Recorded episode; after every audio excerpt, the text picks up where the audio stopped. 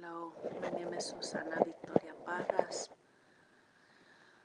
I am a Guatemalan daughter, anti racist LCSW, partner, mother. I'm the daughter of Graciela Parras and Francisco Parras. I'm the granddaughter of Victoria Duarte, Pedro Soto, Antonia Castillo, and Encarnacion Parras. I come I come from from these people that are so whole. They're whole ass people, so flawed, so powerful.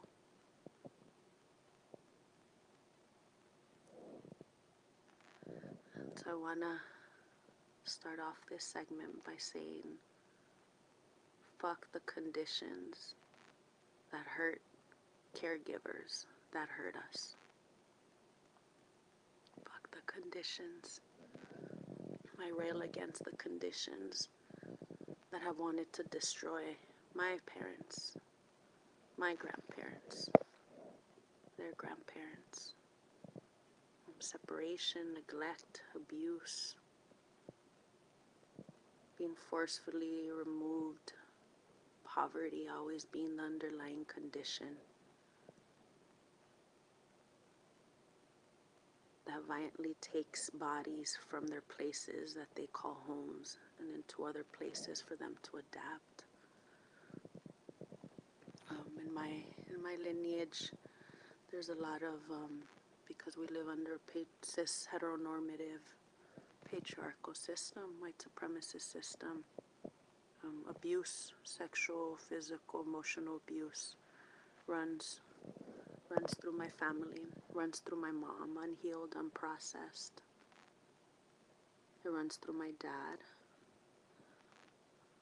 Alcoholism also runs. There's another wound throughout the lineage.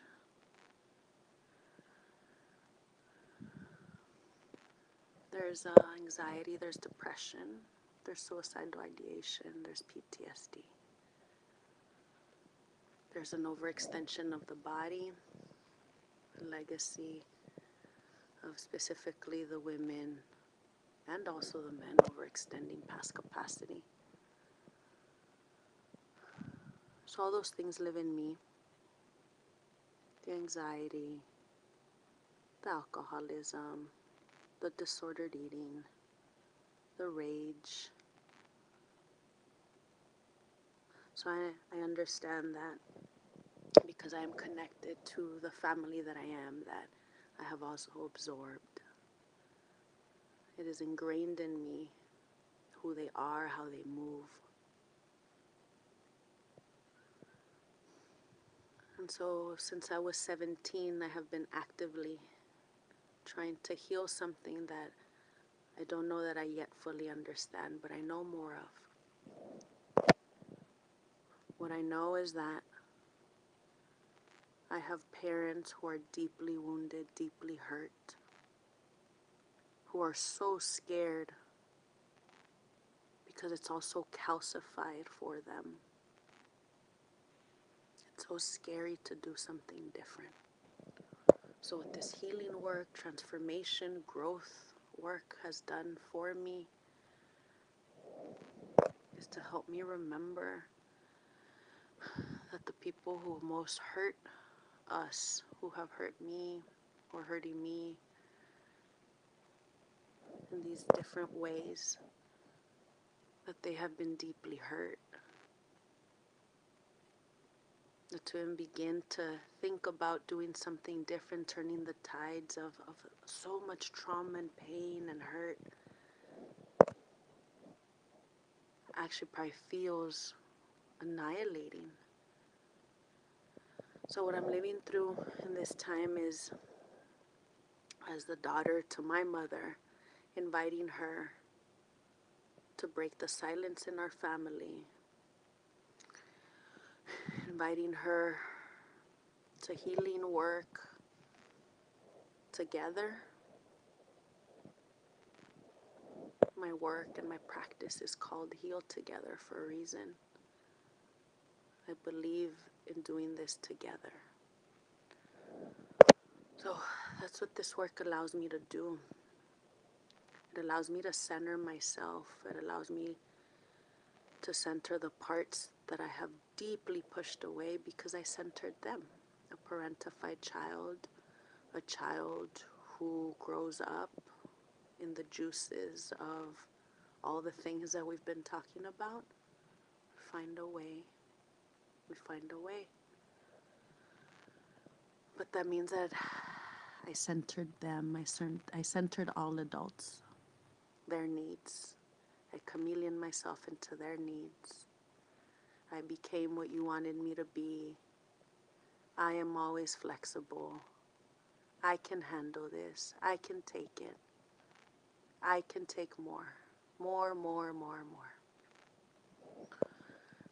And in these last months, what I've come to learn is that even when I've invited or have began more to invite my mom, that I think the deeper I go in my healing, that the scarier it can become for her. Because it actually means that something has to change.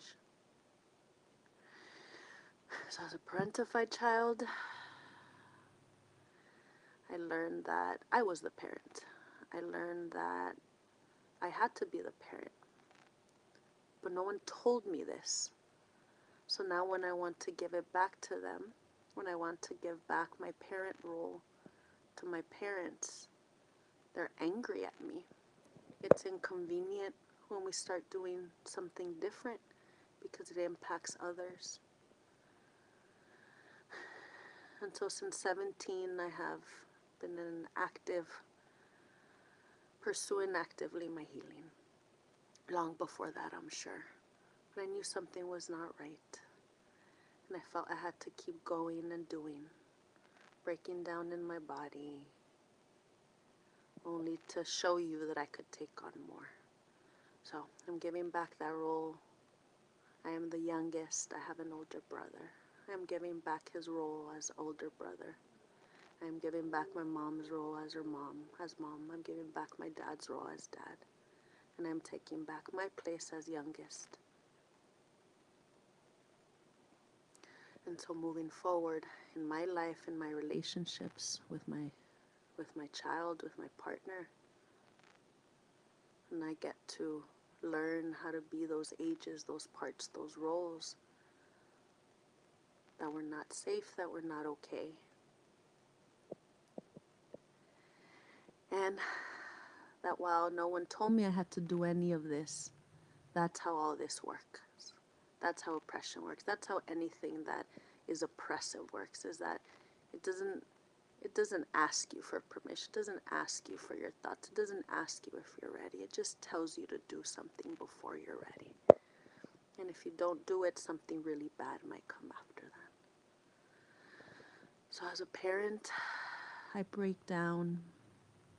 My practice is to be a whole ass human with my child a whole ass human with my partner and to keep the distance that I actually thought I couldn't keep. I thought I always had to be there for my parents because I had to. The world would fall apart if I didn't. But actually, what I needed was a lot of space.